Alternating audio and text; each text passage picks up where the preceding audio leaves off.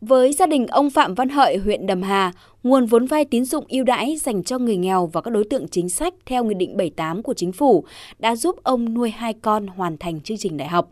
Ở một xóm nghèo của huyện vùng núi khó khăn như Đầm Hà, việc vào được đại học đã khó nhưng có tiền cho con đi học càng là bài toán nan giải. Gia đình ông Hợi chỉ có nguồn thu từ nông nghiệp nên khi các con nhập học, con trâu duy nhất cũng phải bán đi. Nếu như không có cái nguồn vốn của ngân hàng chính sách thì gia đình tôi cũng khó mà xoay sở mà nuôi hai cháu nhà tôi. Cứ 3 tháng được một đợt trong vòng 3 năm. Đỡ được những cái lúc mà gia đình là mình chưa xoay sở được vì hai cháu học trên Hà Nội. Đến vừa rồi đấy thì tôi có vay 100 triệu để phát triển kinh tế. Phần mua trâu bò, phần chăn nuôi lợn gà. Sau 20 năm triển khai Nghị định 78 năm 2002 của Chính phủ, tỉnh Quảng Ninh có khoảng 580.000 lượt hộ nghèo được tiếp cận nguồn vốn ưu đãi lên tới 12.500 tỷ đồng, chủ yếu dành cho đồng bào các dân tộc thiểu số, các khu vực miền núi. Nguồn vốn này đã góp phần tạo động lực giúp các hộ nghèo mở rộng sản xuất, nâng cao hiệu quả kinh doanh, thay đổi nhận thức của người dân trong phát triển kinh tế nông hộ, góp phần xóa đói giảm nghèo.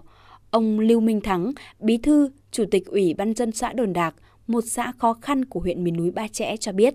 Cái được nhất đó là thay đổi nhận thức của người dân về việc sử dụng vốn của ngân hàng chính sách trong phát triển kinh tế xã hội. Khi mới triển khai năm 2002 thì rất nhiều hộ nghèo cận nghèo thì vay tiền về thì không biết làm gì, thậm chí còn có hộ để trong tủ đến kỳ hạn mang ra trả. Nhưng đến bây giờ người dân đã mạnh dạn vay vốn và đầu tư vào sản xuất. Từ đó đã giúp cho xã thoát nghèo từ năm 2015 tỷ lệ hộ nghèo của xã là 55,4%. Đến ờ, kết thúc năm 2021 thì tỷ lệ hộ nghèo còn có 2,9%.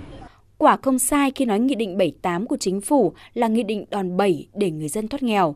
Người dân đủ điều kiện có nhu cầu vay vốn, không cần thế chấp tài sản mà thông qua hoạt động ủy thác, dùng uy tín của cấp hội như Hội Nông dân, Hội Phụ nữ, Hội Cựu Chiến binh để giải ngân tiền vay.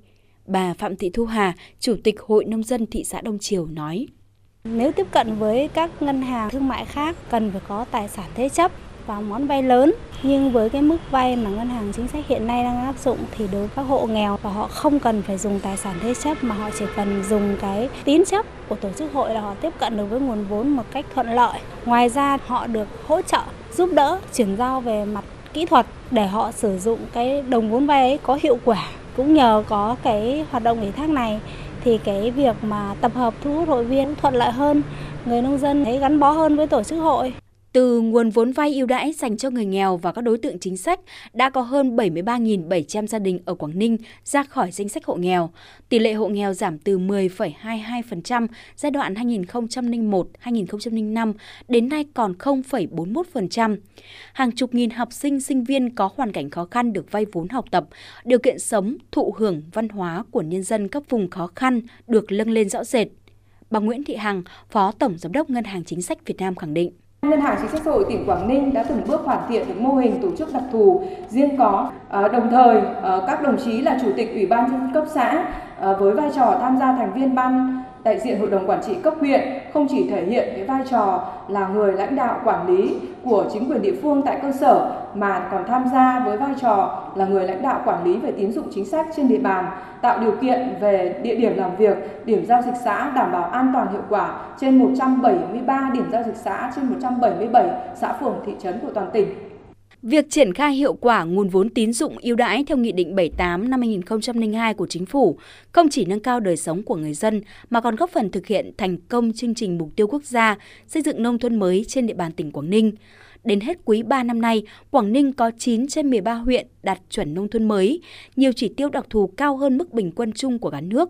Đời sống nhân dân tiếp tục được chăm lo cải thiện và nguồn vốn ưu đãi dành cho người nghèo và các đối tượng chính sách theo Nghị định 78 của Chính phủ vẫn là nguồn lực, là điểm tựa vững chắc để các địa phương vùng sâu, vùng xa, vùng miền núi khó khăn của tỉnh Quảng Ninh tiếp tục vươn lên trong cuộc sống, góp phần giữ vững an ninh chính trị nơi biên cương Đông Bắc của Tổ quốc.